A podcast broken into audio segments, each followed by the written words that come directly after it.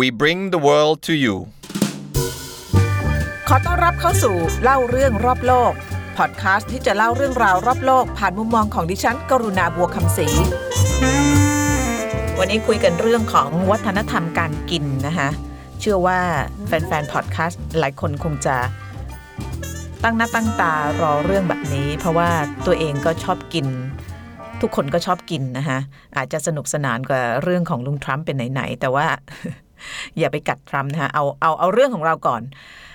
วัฒนธรรมการกินที่จะพูดถึงวันนี้ก็ไม่ไม่ไกลจากประเทศไทยก็คือที่สิงคโปร์นะคะคนที่ไปสิงคโปร์เนี่ยก็จะรู้ว่าที่นั่นเนี่ยเขาก็มีอาหารแบบแบบบ้านเราเรียกสตรีทฟู้ดหรือว่าอาหารริมถนนนะคะซึ่งก็เป็นจุดเด่นของกรุงเทพ ฝรั่งฝรั่งอย่างเพื่อนๆดิฉันเวลามากรุงเทพก็จะชอบนะคะบอกว่าชอบกลิ่นชอบสีชอบบรรยากาศของ street food นะคะซึ่งของเราก็พยายามจะจัดระเบียบนะคะที่สิงคโปร์เนี่ยเขาก็มีก็เรียกว่าเป็น street food แต่ว่าไม่ได้อยู่บน street หรือว่าไม่ได้อยู่บนถนนแล้วนะคะเพราะว่าเขามีการจัดระเบียบ วันนี้ก็จะมาเล่าเรื่องของการจัดระเบียบอาหารการกินของสิงคโปร์โดยเฉพาะอาหารข้างทาง จนกระทั่งกลายเป็นเอกลักษณ์ แล้วก็วัฒนธรรมของชาติไปแล้วนะคะแล้วก็รัฐบาลสิงคโปร์เนี่ยกำลังยื่นให้องค์การยูเนสโกขึ้น ตรงนี้นะคะยังไม่บอกชื่ออะไรตรงนี้เนี่ยเป็นมรดกโลกทางวัฒนธรรมที่จับต้องไม่ได้ ซึ่งเขาจะประกาศผลปลายปี 2020 ก็คือปลายปีหน้า สิ่งนั้นก็คือ hawker นะคะคนสิงคโปร์เนี่ย เขาจะเปรียบเทียบ hawker ว่าเป็นเสมือนครัวประจำชุมชนนะคะ hawker มันก็คล้ายๆกับ food court นะคะ hawker ก็คือพื้นที่ที่มีการจัดไว้แล้วก็บรรดาผู้ค้าขายที่เคยเป็นหาบเร่แผงลอย เคยขายอยู่กระจัดกระจายระเกะระกะเนี่ยเอามารวมไว้ที่เดียวนะคะคล้ายๆกับ food court เป็นศูนย์อาหารแต่ว่ามีความต่างกันอยู่หลายอย่างเหมือนกันนะคะ food court เนี่ยส่วนใหญ่จะอยู่ในห้างในศูนย์การค้า แล้วก็จำนวนมากก็จะติดแอร์แต่ hawker เนี่ยทั้งหมดเลยเนี่ยจะเป็นพื้นที่ที่แบบไม่มีแอร์นะคะเป็นแบบเปิดโล่งโล่งๆกว้างๆนะคะแล้วก็ในเรื่องของราคาก็จะมีความต่างอยู่ พอไม่มีแอร์ส่วนหนึ่งไม่ได้อยู่ในห้างส่วนหนึ่งเนี่ยราคาของอาหารใน hawker เนี่ยก็จะถูกกว่า ส่วนตัวแล้วดิฉันเนี่ยชอบมากนะ hawker คือตัวเองเป็นคนชอบแบบชอบ เรียก open air นะคะชอบอยู่ข้างนอกไม่ชอบอยู่ในแอร์เท่าไหร่ แล้วก็ถ้ามีโอกาสก็จะใช้ชีวิตข้างนอกเป็นส่วนใหญ่ แล้วก็ชอบกินอาหารที่มันแบบถูกๆนะคะแต่ว่าดีๆ อร่อยๆนะคะเพราะฉะนั้น hawker เนี่ยเป็นสถานที่โปรดปรานของดิฉันเวลาไปสิงคโปร์นะคะแล้วก็เป็นที่โปรดปรานของคนสิงคโปร์จำนวนมาก บางคนเนี่ยกิน hawker สองมื้อสามมื้อเลยนะคะเพราะว่าบางทีอยู่ในบ้านเล็กๆอพาร์ตเมนต์เล็ก ๆ ไม่สะดวกในการทำกับข้าว ลงมาก็จะเจอห้องอาหารหรือห้องครัวของชุมชนนะคะวันนี้ก็จะเล่านะคะว่าทำไมสิงคโปร์จึงสร้างตรงนี้จนกลายเป็นวัฒนธรรม แล้วก็อาจจะได้เป็นมรดกโลกนะคะแต่ว่า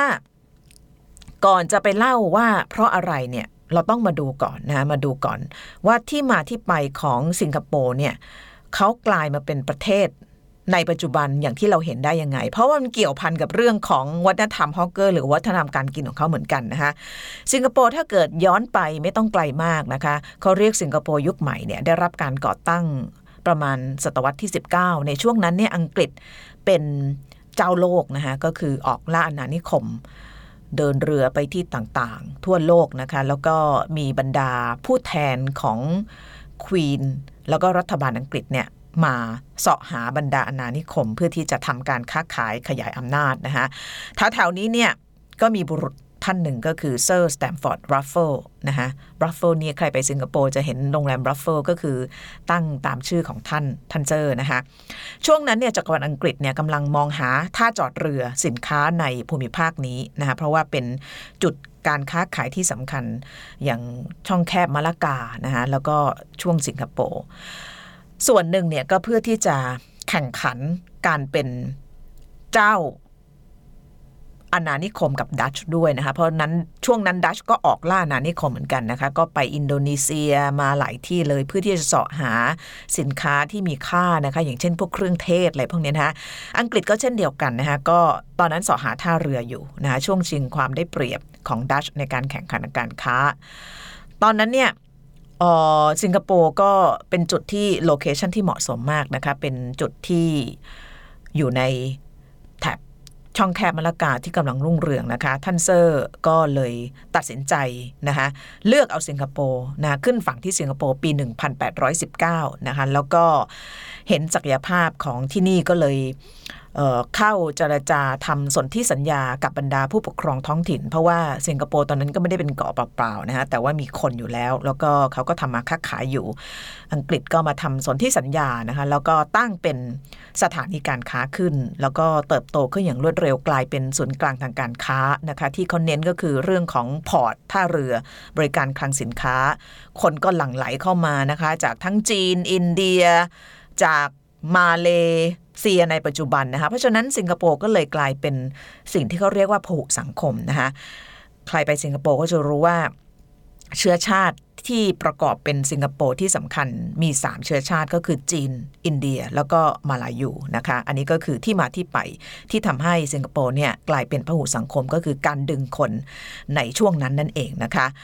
ก็เริ่มมีการจัดระเบียบนะคะชช่วงนั้นสิงคโปร์ต้องบอกว่าไร้ระเบียบมากนะคะอ,อังกฤษนะท่านเซอร์รัฟเฟิลเนี่ยก็มาจัด ระเบียบในดินแดนอาณานิคมแห่งนี้นะคะมีการวางผังเมืองนะคะแบ่งตามเชื้อชาตินะคะให้อยู่เมืองยุโรปก็จะเป็นชาวยุโรปอยู่นะคะแล้วก็ชาวเอเชียที่มั่งคั่งนิดนึงก็จะอยู่แถบหนึ่งชุมชนชาวจีนก็จะอยู่แถบหนึ่งก็กลายเป็นไชน่าทาวนะคะแล้วก็คนอินเดียก็อยู่แถบหนึ่งเพราะฉะนั้นลักษณะของการจัดผังเมืองเนี่ยมันมันค่อนข้างจะ มีความคล้ายกับในหลายที่อย่างคนที่ไปเซี่ยงไฮ้ก็จะเห็นนะ มันจะมีควอเตอร์ของชนชาติต่างๆ อยู่นะฮะก็น่าสนใจมากสำหรับการเข้ามาของชาติที่ล่าอาณานิคมช่วงนั้นว่าวิธีการวางผังเมืองจัดผังเมืองเนี่ย จนมันกลายมาเป็นปัจจุบันเนี่ยมันมันมันมีที่มาที่ไป แล้วก็กลายมาเป็นในเรื่องของการก่อกำเนิด วัฒนธรรม ในเรื่องของอาหารการกินนะคะตัดไปเร็วๆนะคะ ช่วงนั้นเนี่ยหลังจากที่กลายเป็นท่าเรือที่สำคัญก็เกิดสงครามโลกครั้งที่2นะคะสิงคโปร์ถูกโจมตีโดยกองทัพญี่ปุ่น แต่ว่าอังกฤษเนี่ยขอยอมแพ้เพราะว่าแพ้ทางนะคะคิดว่าเขาจะบุกอีกทางหนึ่งแต่ว่ามอบุกอีกทางหนึ่งก็เร็วๆก็คือสัมพันธมิตรก็รวมถึงอังกฤษ กับสหรัฐเนี่ยก็ยอมแพ้กับกองกำลังญี่ปุ่น ประกาศแพ้สงคราม แล้วก็หลังจากที่สงครามโลกครั้งที่ 2 ยุติกองทัพญี่ปุ่น ประกาศยอมแพ้ปี 1945 นะคะสิ้นสุดสงครามโลกเนี่ยสิงคโปร์ก็กลับมาอยู่กับอังกฤษนะคะเมื่อได้รับเอกราชแล้วก็อิสรภาพจากอังกฤษนะคะก็ตอนนั้นเนี่ยสิงคโปร์เป็นส่วนหนึ่งของสหพันธรัฐมาลายูนะคะซึ่งก็ มีอีกหลายรัฐในมาเลเซีย แต่ว่าก็เกิดปัญหาขึ้นนะคะสองปีถัดมา สิงคโปร์ภายใต้การนำของลีกอนยูก็ประกาศนะคะประกาศเป็นประเทศเอกราชนะคะแล้วก็นำมาสู่การมุ่งพัฒนาประเทศภายในภายใต้การนำของลีกอนยูนะคะลีกอนยูก็เข้ามาจัดระเบียบสิงคโปร์นะคะเพื่อที่จะทำให้เกาะน้อยๆ แห่งนี้เนี่ยก้าวต่อไปได้ ไม่มีทรัพยากรมีอย่างเดียวคือสองอย่างเนาะ จริง ๆ คนชอบพูดอย่างเดียว แต่ว่ามี 2 อย่างสิงคโปร์ก็คือคนกับโลเคชันนะโลเคชันของสิงคโปร์ยังเป็นจุดที่ได้เปรียบอยู่เสมอจนถึงโลกการค้าสมัยใหม่ ก็คือการเป็นแหล่งหรือว่าท่าเรือทางผ่านสินค้าที่สำคัญของโลกนะคะ นอกเหนือจากพัฒนาคนนะคะ พัฒนาประเทศมีการจัดระเบียบปลูกต้นไม้เราเคยทำรายการเรื่องเรื่องเกาะสีเขียวนะฮะการทำให้สิงคโปร์เป็นระเบียบเรียบร้อยหน้ามองร่มรื่นหน้าอยู่เนี่ยด้วยการทำให้เป็นสีเขียวเนี่ยก็อยู่ในแผนการนี้ด้วย อีกอันหนึ่งก็คือการจัดระเบียบหาบเร่แผงลอยเออเขาทำตั้งแต่นู่นแล้วนะไม่รู้หลายหลายสิบปีมากแล้วนะลีกอนยูประกาศนะคะ ประกาศ เพราะว่าตอนนั้นเนี่ยกิจการขายอาหารเคลื่อนที่ในสิงคโปร์เยอะมากนะคะแล้วก็กระจัดกระจายอยู่อย่างที่เล่าให้ฟังเนี่ยคนอินเดียคนจีนคนอะไรก็ก็ขายครับเพราะว่าเป็นวัฒนธรรมของเราอยู่แล้วในแถบเซาท์อีสเอเชียว่าเรากินอย่างเงี้ยไปเวียดนามก็ยังเห็นอยู่ไปกัมพูชาก็ยังเห็นอยู่นะ แต่สิงคโปร์เนี่ยลิกอนยูจัดการนะคะหาบเล่แผงลอยเฟื่องฟูเนี่ย เป็นความสะดวกสบายของผู้บริโภค แต่ว่าสร้างปัญหาให้กับเมืองนะคะช่วงนั้นลีกวนยูก็มองว่ามันทั้งสกปรกกีดขวาง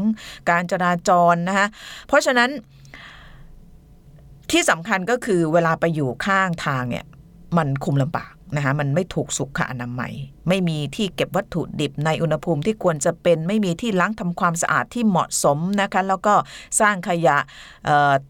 นี่พูดถึงประเทศสิงคโปร์นะเมื่อสมัยก่อนไม่ได้พูดถึงประเทศไทยนะ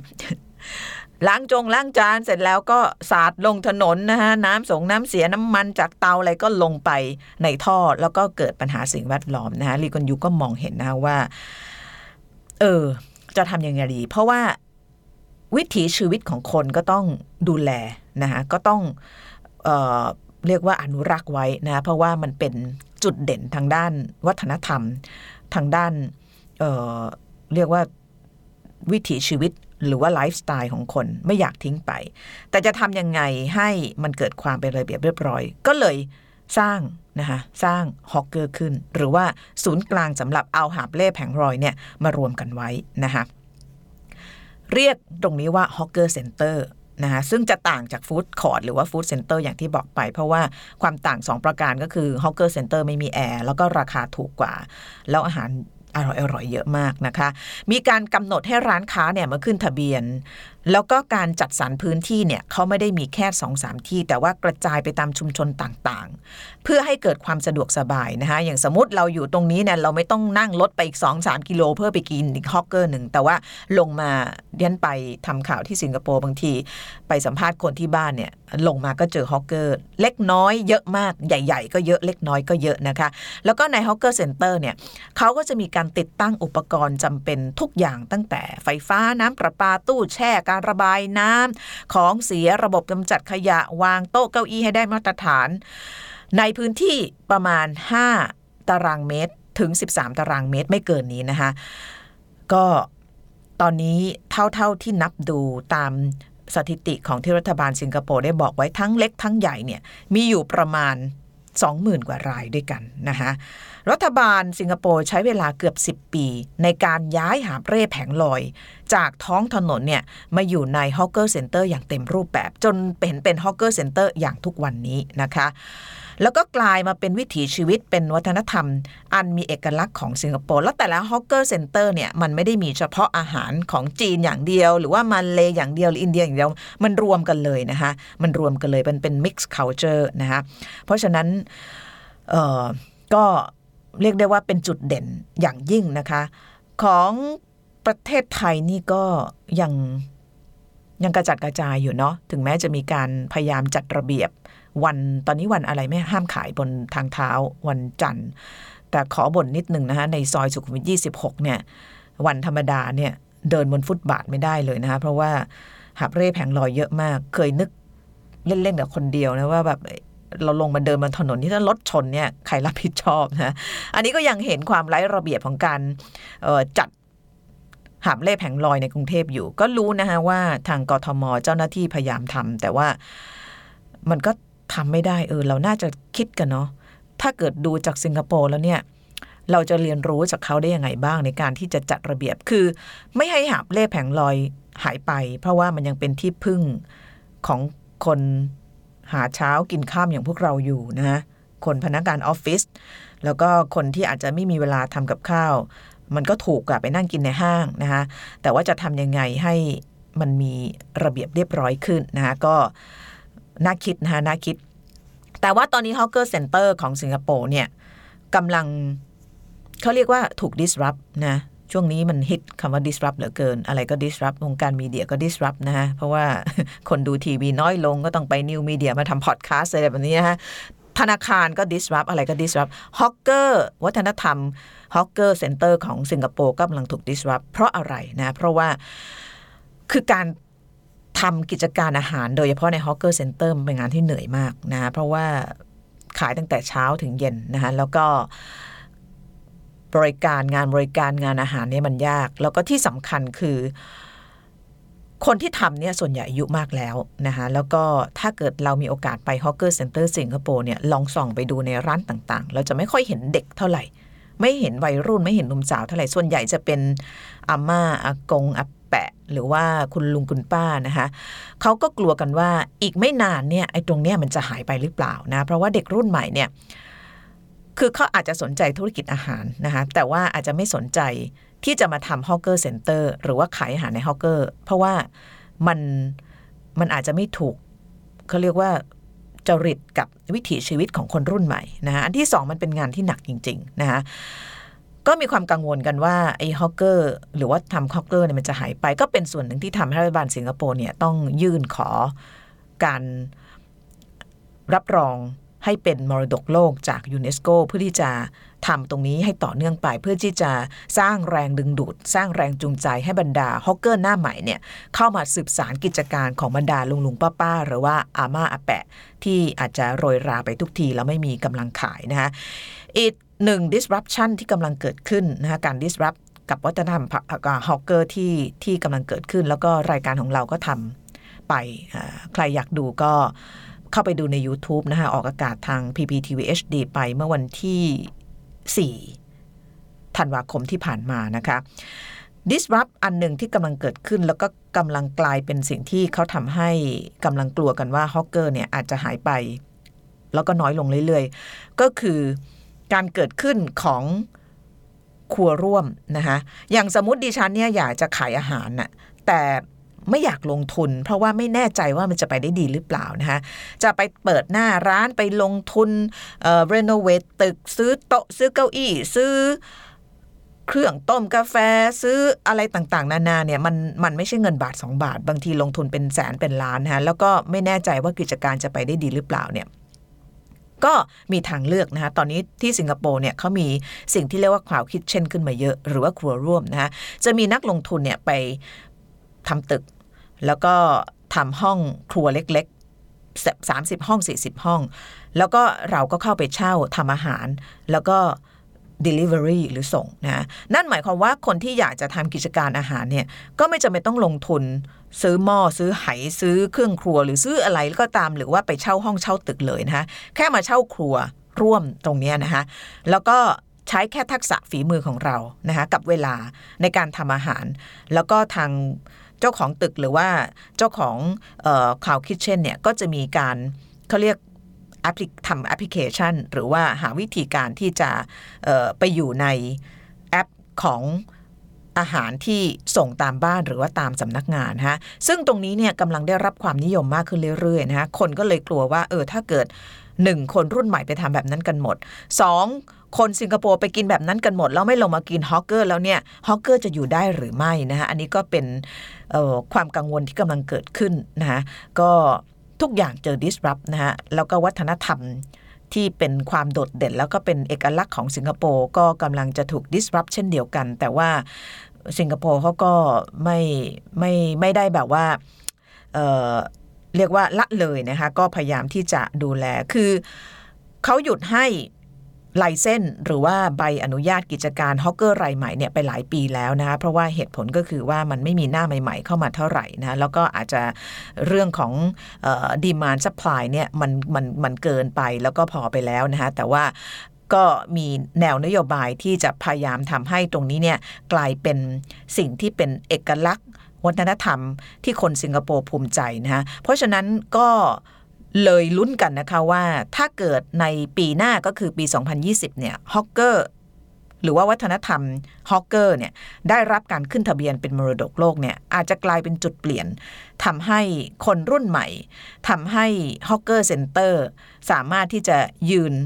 ต่อไปได้ ในระยะยาวนะคะท่ามกลางโลกที่ถูก disrupt มากขึ้นเรื่อยๆ ทุกวันนะคะ อันนี้ก็คือเรื่องราวของ Hawker Center ก็เบาๆนะคะปิดท้ายด้วยเรื่องของคนที่กำลัง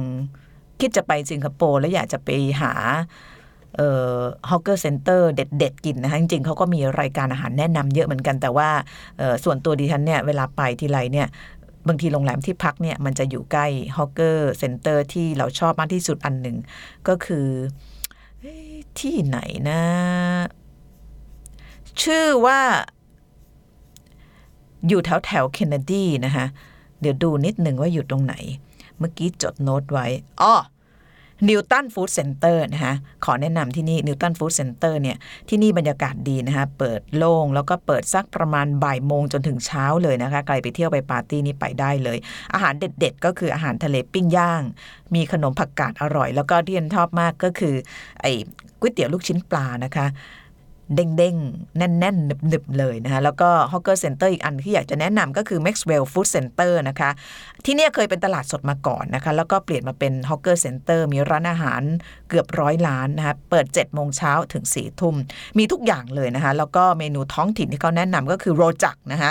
ที่มีผักผลไม้โรยถั่วป่น แล้วก็ราดน้ำจิ้มสีเข้มรสหวาน หวานข้นนะคะแล้วก็ของทอดที่นี่อร่อยมากๆเลย ถึงแม้ว่าช่วงหลังหมอจะให้ลดของทอด เพราะว่าไขมันในเลือดสูงเกินไปแต่ว่าไปทีไรก็แอบกินทุกทีนะคะเอาละค่ะนี่ก็คือเรื่องราวของวัฒนธรรมการกินของสิงคโปร์ hawker culture นะคะซึ่งก็เจอกับการ disrupt แล้วก็มีความพยายามจากรัฐบาลสิงคโปร์ในการที่จะอนุรักษ์สานต่อ แล้วก็ให้คนรุ่นหลังเนี่ยพยายามจะดูแลมันไว้ ด้วยการให้ขึ้นเป็นมรดกโลกนะคะ ก็ลุ้นกันนะคะว่าปลายปี 2020 เนี่ย hawker culture หรือว่า hawker center เนี่ยจะได้รับการรับรองเป็นมรดกโลกหรือไม่ หาบเร่แผงลอยของเราก็ทำได้นะจริงๆเนาะมันก็เป็นวัฒนธรรมแล้วก็เป็นเอกลักษณ์อย่างหนึ่งที่โดดเด่นของไทยเหมือนกันนะคะ เอาละค่ะวันนี้ลาไปก่อนเจอกันใหม่ในคราวหน้าค่ะ สวัสดีค่ะ